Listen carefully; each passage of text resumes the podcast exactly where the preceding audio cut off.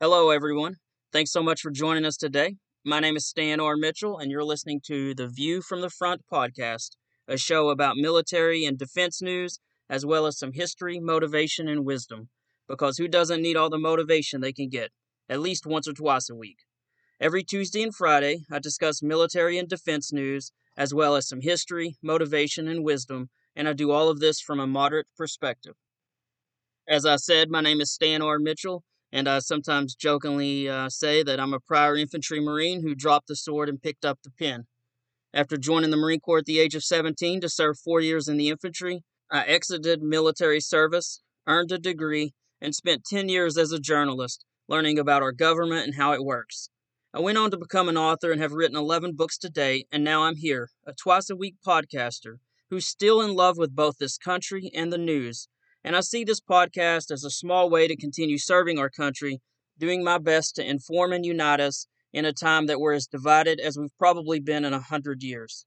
Thanks so much for joining us today. I really enjoy talking about military matters and history, as well as some motivation to help inspire and lift you up. I truly am honored that you're here.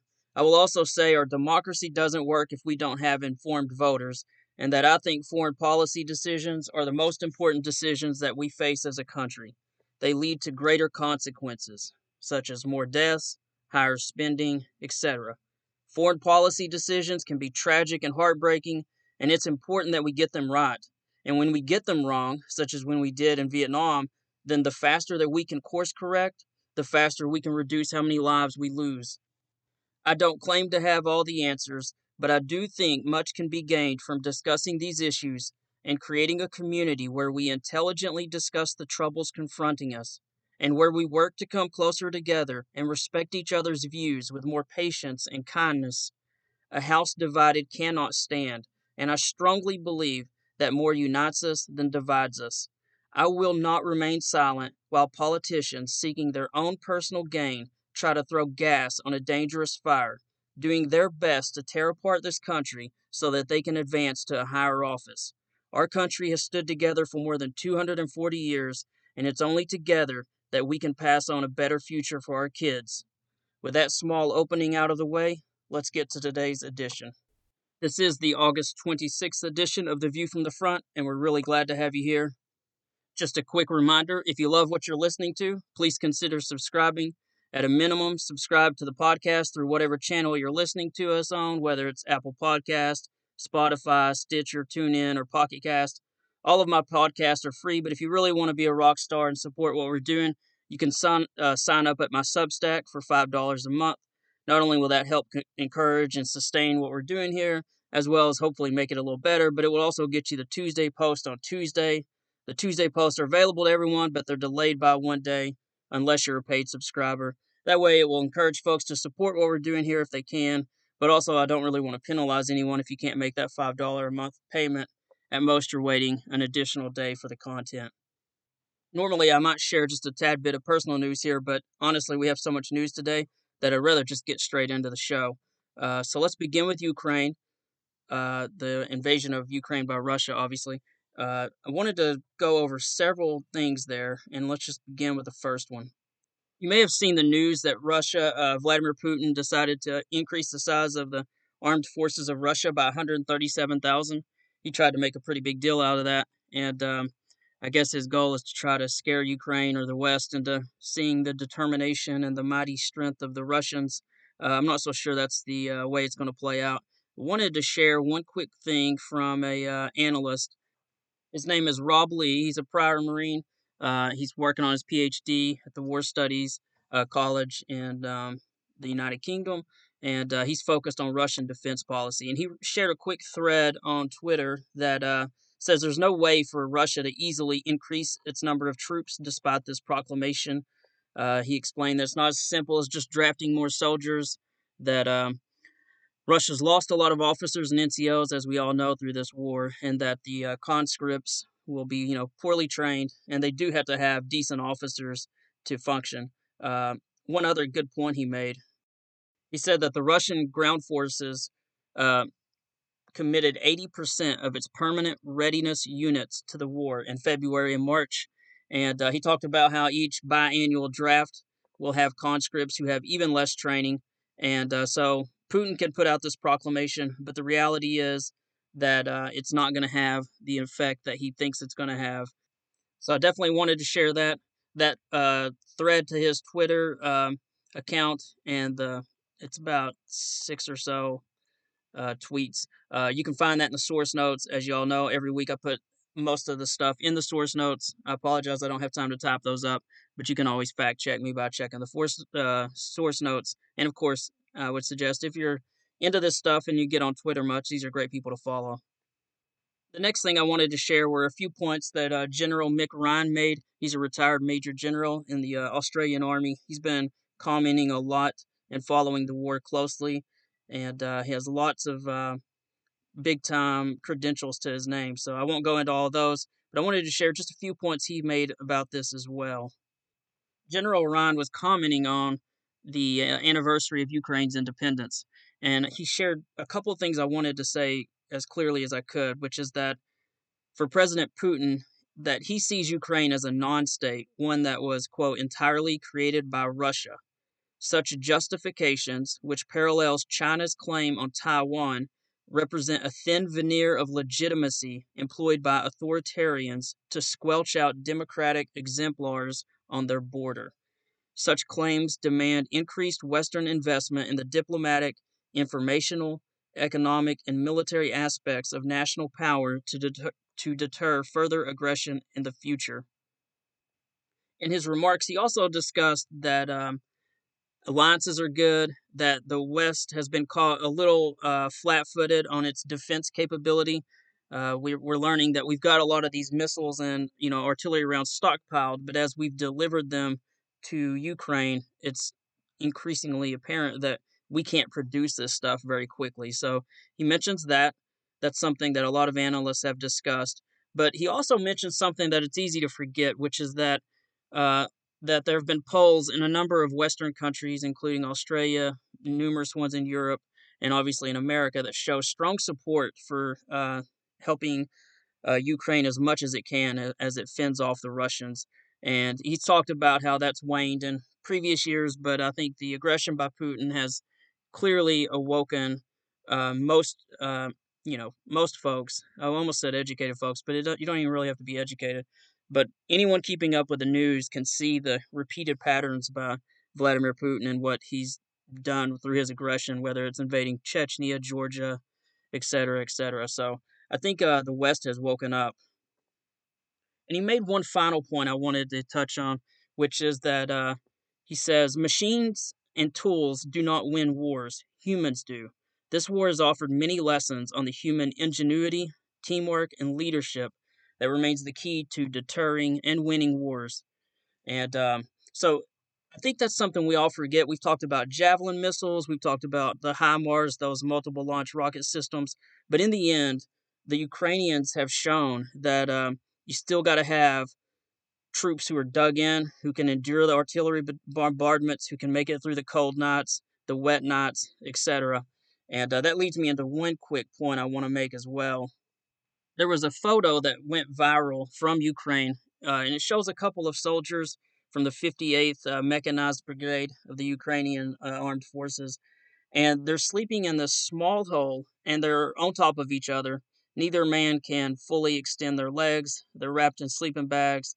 Uh, it's the kind of photo you look at, and you're like, one, how does anyone sleep like that?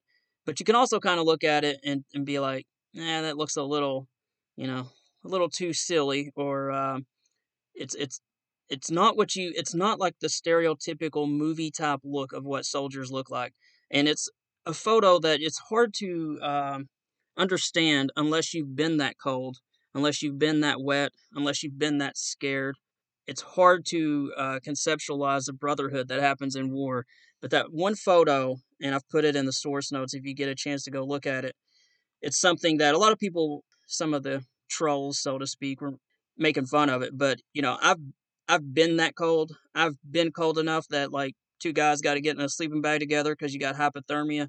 Uh, anyone who's been in the infantry knows that it's it's not easy on a good day to be in the infantry, and that brought me to the point that I wanted to make, which is retired Major John Spencer has shared a photo that had been a viral photo of a soldier that's he's got 100 pounds worth of weight on his back.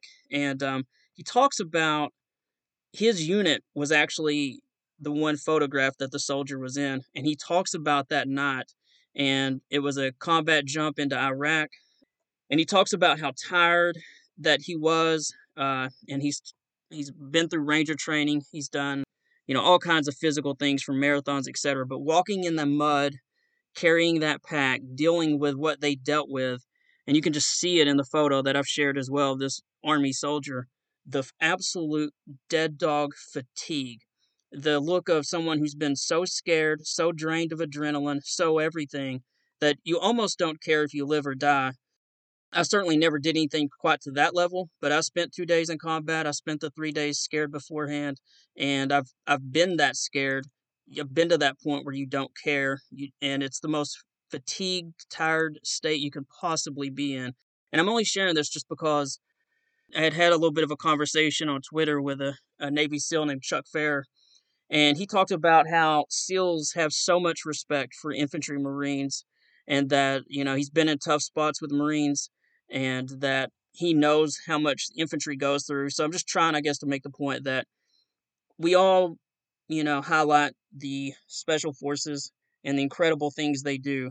But a lot of times, those special forces, um, they have a little bit better training. They usually have better gear. They usually, while they do push themselves on the missions, they usually end up getting to go back to the rear, get showered, get cleaned, get some food in them. They get good mission briefings they generally know what's going on a little bit better. And I'm not trying to disparage any of that, but I'm just saying that I think a lot of people forget just the common grunt and the uncertainty, the fear, the sleepless nights, being that wet, being that cold, being that scared, not knowing what's going on, dealing with artillery and bombardments. It is just constant for infantry that are on the front line. And uh, I wanted to share one final thing from a Marine officer who is who I was talking with and he said that uh, I'll just read it. Everybody always believes they're the baddest person out there, and they sometimes buy the Navy SEAL propaganda or Special Forces propaganda. He said, but the truth is, the rubber meets the road with the infantry. The daily grind of war is where grunts spend days fighting ambushes and clearing buildings and bunkers and going toe to toe with the bad guys. Those guys are the real, I'll just say, badasses. I just had some thoughts uh, and so he goes on to a little bit more, but I think it's just uh, anyway. I guess that's my just shout out as a prior infantryman to the other infantry out there who've done their hard time, but also to those in Ukraine that are literally holding the lines. And you know, as a major retired Major uh, Mick Ryan said, Major General, in the end, someone's got to go toe to toe against these Russians. Someone's got to hold the line. Someone's got to endure the fires that are, are caused by the artillery. They've got to deal with the explosions, the screaming shells, this you know the lack of sleep, the poor food. Someone's got to hold the line, and in the end, we have unbelievable technology assisting them, but we also have to absolutely recognize the incredible fighting spirit of the Ukrainians and how they are holding the line against a larger force that, uh, on paper, should have been able to take Ukraine fairly easily, as most analysts believed. But in the end, both the fighters and infantry have held the line, but also the civilians have helped support them. And the civilians have done their own courageous things from reporting Russian troops, recording them, calling in tips, etc., etc. Okay, I apologize. I went a little bit more into that than I had planned, but I guess I'm a prior infantry guy, and infantry stuff is something that's really close to my heart moving along, there continues to be lots of discussion about the uh, nuclear plant, which is the largest in Europe, that the Russians currently occupy, uh, and how the Ukrainians are worried about some type of a disaster. And I guess it's not just the Ukrainians, the entire West, uh, and the UN, and, and really the world. So I've shared, I wanted to share, and it's in the source notes, a video from CNN. One thing I hadn't um, completely realized is that the power plant is literally stopping the advance of the Ukrainians as they try to push further south. And so the Russians are kind of using this as a hardened point that the Ukrainians can't really attack for fear of some kind of a nuclear uh, disaster. I almost don't want to use the word disaster. I'm not trying to scare people, but something that could cause a leak or some type of bad situation. It's not like there's going to be some kind of massive explosion or something, but still a Chernobyl type meltdown or something like that is definitely not a good thing. But I always want to be careful not to scare people. I don't like when the media hops up stuff or scares people. So I'm not talking about like a nuclear explosion, but some type of a radiation leak or a meltdown. So that's kind of uh, holding up the Ukrainians. I've got the video in the source notes if you want to watch that. I did want to also announce the news that we, we being America, the Department of Defense announced another three billion in additional security assistance for Ukraine. Includes lots of uh, things, 200 plus thousand uh, rounds of 155 millimeter ammunition, which is important since this has become an artillery war. They've they are sending six uh, surface to air missile systems. I don't. I'm not real familiar with them, so I'm not going to pretend I am. And I didn't get a chance to research them. They're called National Advanced Surface to Air Missile Systems. I don't know how close these are to being as good as Patriots, but apparently it's a pretty big deal according to some of the analysts on Twitter. We're sending a 65,000 rounds of 120 millimeter mortar ammunition, 24 more counter artillery radars. Those are huge, which means every time the Russians fire, these radars can kind of detect back where the uh, rounds originated from. And then, quite quickly, as the Ukrainians get better and better trained, the Americans are certainly good at this. You can fire back at the place that originally launched those rounds and knock out those uh, uh, mortar or, or, artillery teams. So those are huge. The 24 counter artillery radars. But uh, and there's a few other little things, but uh, another three billion dollars, which I'm super appreciative of, that will uh, probably do much more to continue to wreck the dreams of Vladimir Putin. So that was huge. Also on the source notes, I'm I put in a link from President Zelensky. Uh, he again, we've talked about in the past few weeks how increasingly Ukraine is saying it's going to not stop fighting until it takes back every inch because otherwise the Russians will just wait a year or two and then reinvade again as they've done three times since 2000 uh, since 2014. But uh, in that article, he says that Donbass and Donbass is that uh, region on the eastern part of Ukraine where there's been lots of fighting and artillery duels. But he says this is President Zelensky. Donbass is Ukraine, and we will return it. Crimea is Ukraine, and we will return it. So I've talked before that kind of in my wish list is I would love it if the Ukrainians were able to actually go back and reclaim the Crimean Peninsula. And originally, it was kind of just like analysts speculating that it'd be really great if that happened. But increasingly, the Ukrainian government seems to be saying we're going to do that. On that same note, and this is huge news, uh, President Erdogan of Turkey, who's been a um, kind of a faltering partner of NATO, I guess is the most diplomatic way to say it. He actually gave an address, and um, he's you know he's gotten a little closer to Putin in the past few years. It's made some in NATO weary and leery, or whatever the right word is, and um, including buying a um, some anti-air missiles and Turkey's kind of been in a tough spot as far as uh, with NATO, but uh, he came out and said that pres- uh, that Vladimir Putin is required by international law to leave Crimea and give it back to Ukraine. So that is absolutely huge. Uh, not sure exactly what changed, but ever since uh, Vladimir Putin invaded Ukraine, Turkey has increasingly turned away from Russia and they have increasingly moved back toward the West They've sent some drones to Ukraine. They won't sell those same drones to Russia. They have helped assist with the getting the grain out of Ukraine, which I'm sure is something that Vladimir Putin wasn't too happy about. And I am confident he's not happy about what uh, President Erdogan just said. If you also remember, for the longtime listeners, it was a few weeks ago, I posted that video where President Erdogan completely embarrassed uh, Vladimir Putin and he made him stand in front of all the cameras for I don't remember if it was two minutes or what, but it was a total jerk move. It was a great move. It was a power move, and um, I'm sure that uh, Vladimir Putin wasn't too happy with that. So uh, glad to see that uh, President Erdogan said that. I'm not the biggest fan of him. He's definitely a strong man.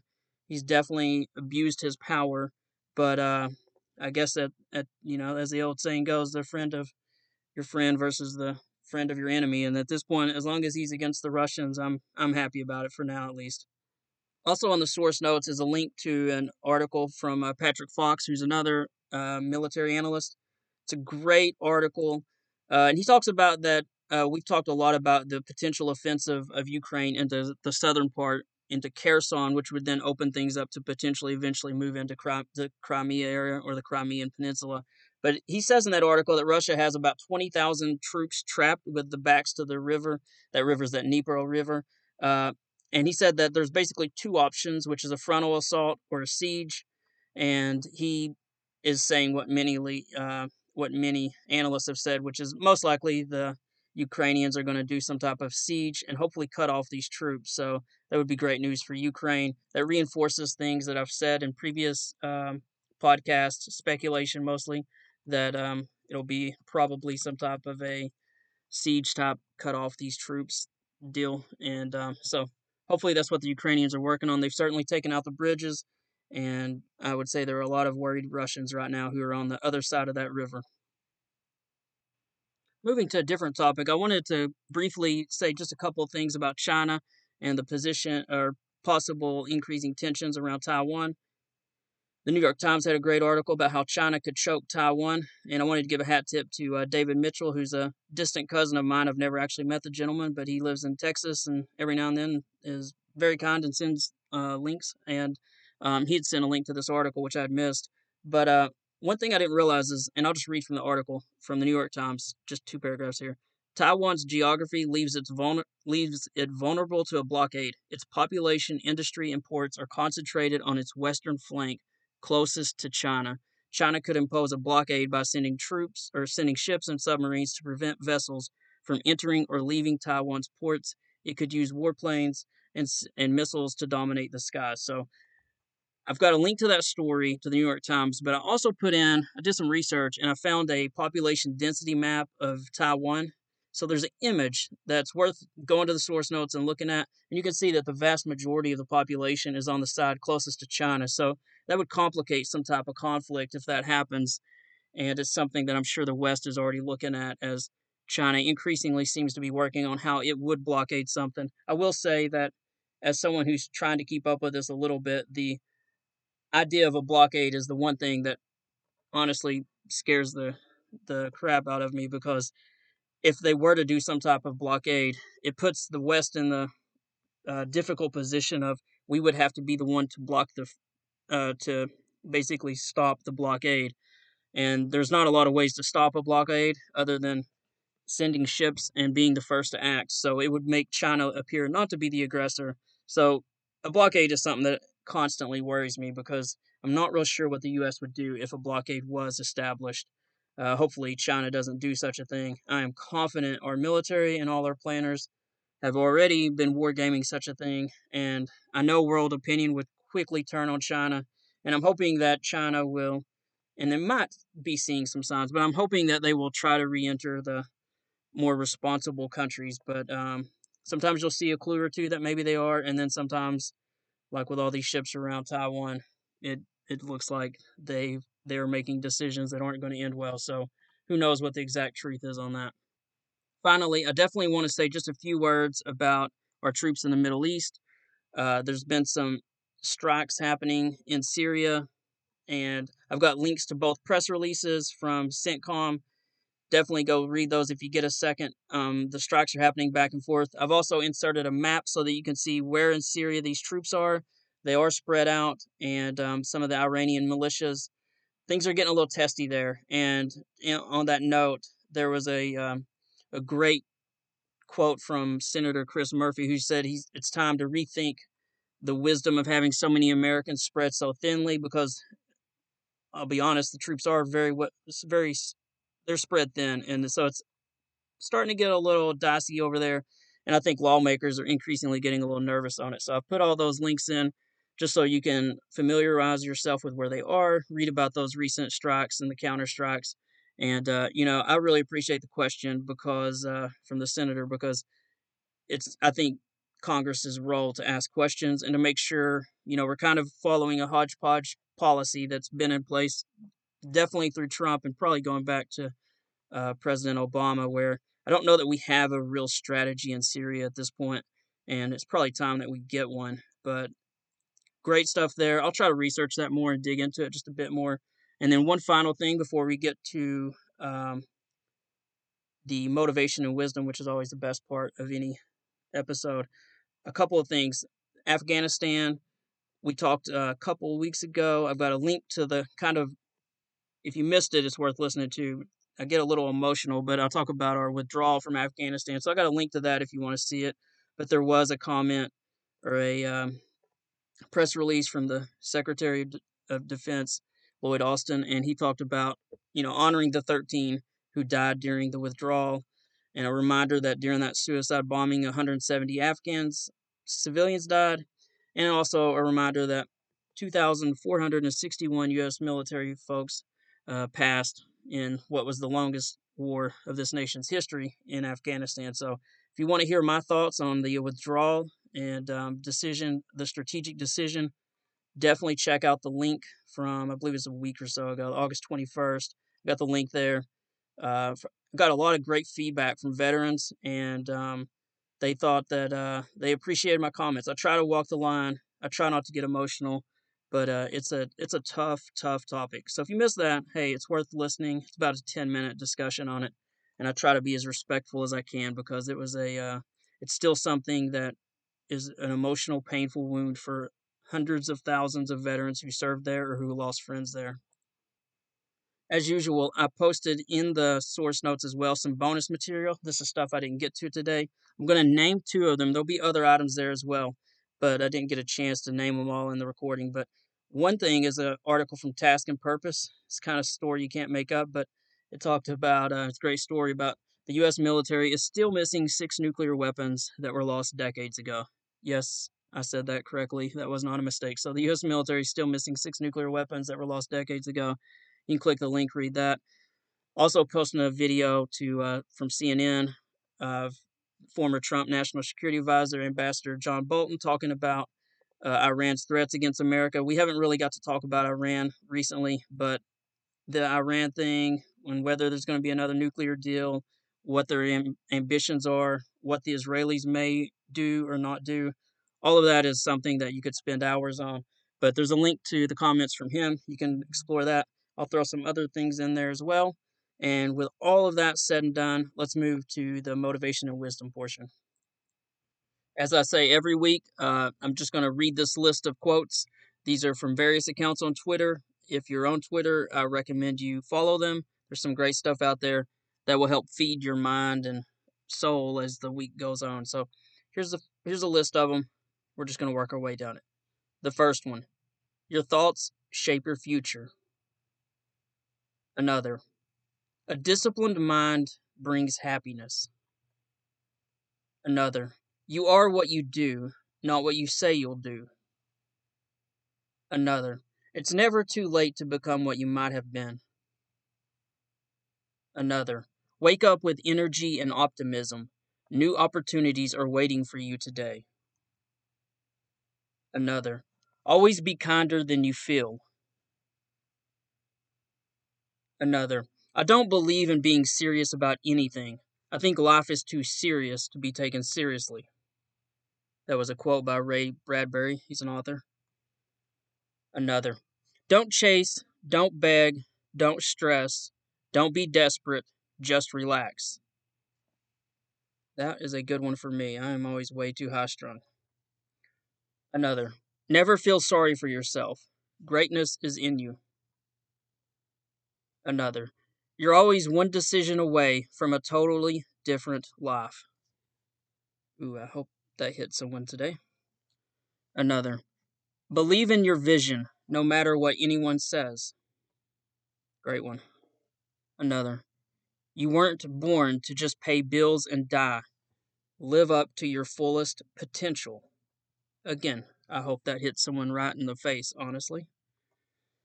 Uh, and finally, we will end with another one from uh, so last uh, edition on Tuesday or Wednesday, depending on what your subscription level is and when you got to actually hear it. Former Sergeant Major Anthony Spadaro had shared a uh, great quote, and I had shared that. And I had mentioned to him that I had shared his quote, and I said, I, I butchered your name because I was taping it live and I was on a time crunch. And at any rate, he took it all in good uh, in good humor. Thank goodness he didn't thrash me or anything, as uh, sergeant majors can sometimes do. Although sometimes by the time someone's a sergeant major, they've chilled out a little bit. When I got out, I was still a very mean sergeant, so you know he, he might not have thrashed me. But anyway, he'd probably say I was uh trying to overachieve by doing this podcast twice a week.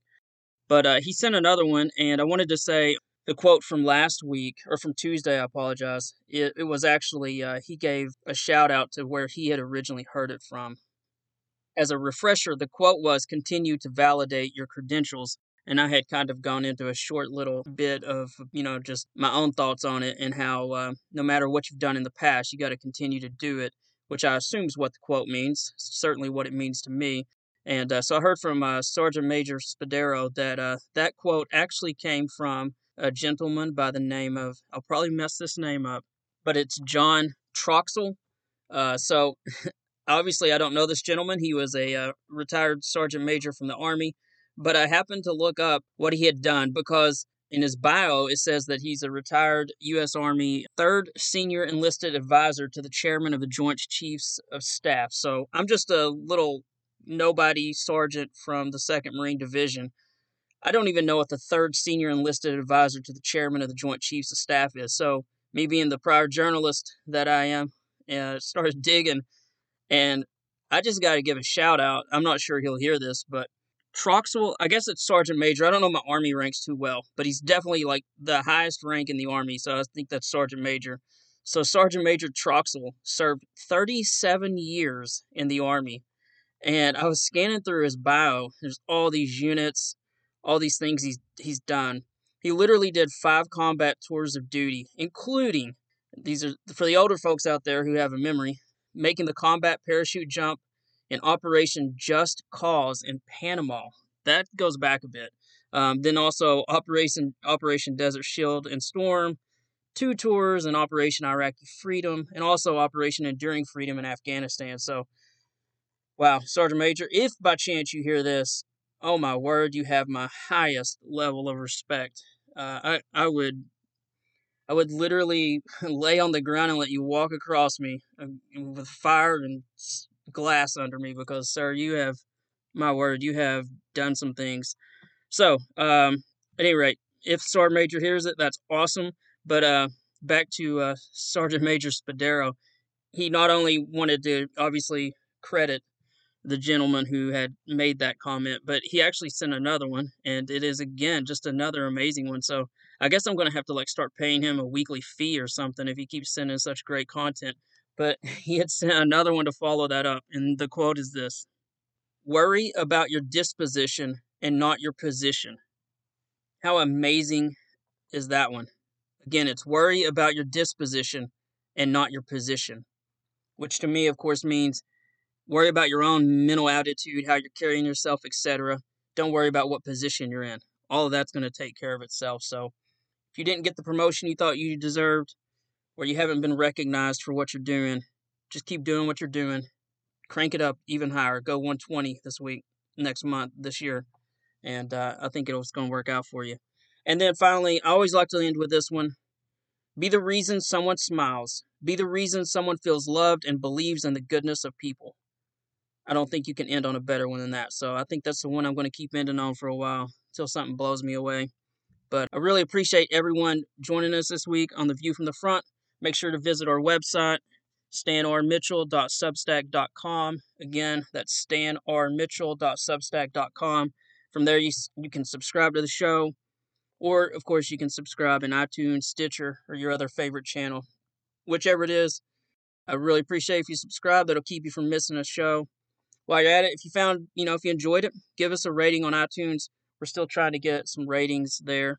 New show, so hey, I, I wouldn't expect to have many at this point. And of course, if you're enjoying it, definitely tell a friend.